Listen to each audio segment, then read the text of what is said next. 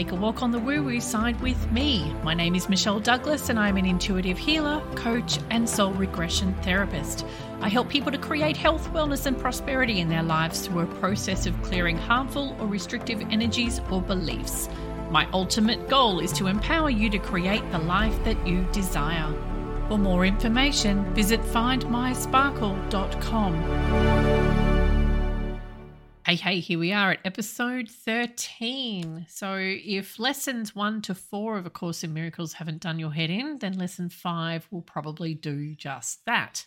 so, if you have been following, you will understand that there's been some shifting in beliefs and thought patterns and things like that. So, Today's lesson is around focusing on negative emotions such as anger, fear, worry, depressed, and so forth.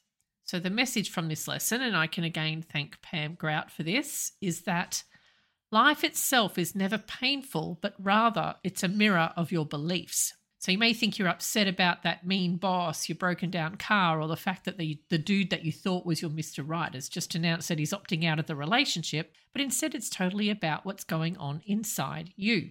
Have you ever looked in the mirror, noticed your mascara was smudged, and then attempted to fix it on the mirror itself? Of course not.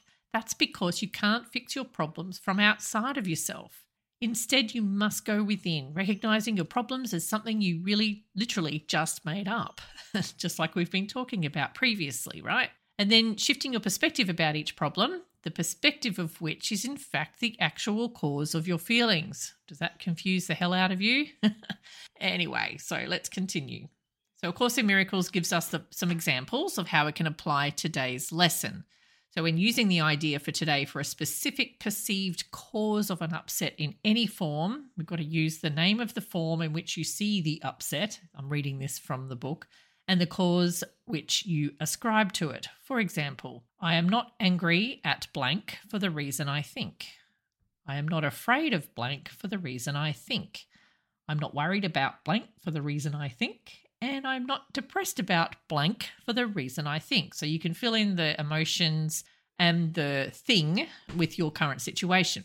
So the suggestion is to complete this activity three or four times during the day. So if you notice yourself feeling a specific, uh, not so positive emotion about a situation, run this little narrative through your head. Just to remind ourselves that and remind yourself that your feelings or perspectives about these events are something that you again made up. When you choose to apply well yeah you make them up when you choose to apply a specific meaning to them. So let me give you a little bit of context here how we can apply this. Or it's not even a way of applying it. It's more about understanding it. So i can already imagine that some of you are thinking at the moment like for most most of us are like what what is she going on about? What's she on? This way of thinking is completely foreign to most of us and has been forever. We've been reacting to situations or events as they occur. So, no thought has ever been made to what's going on inside of us before these events even occurred in the first place.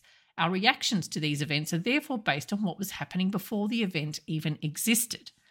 So, let's just say you lost your job. Many people would feel anger at their boss for sacking them. So, let's go with anger. So you now think you're angry because your boss sacked you. But let's look at this a little bit deeper. Ask yourself, I feel, well, say to yourself, I should say, I feel angry about losing my job because, and then fill in the blank.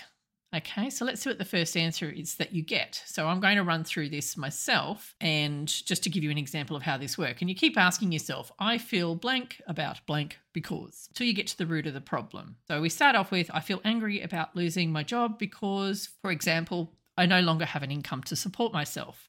The next one is I don't have an income to support myself because it is going to be hard to find another job quickly.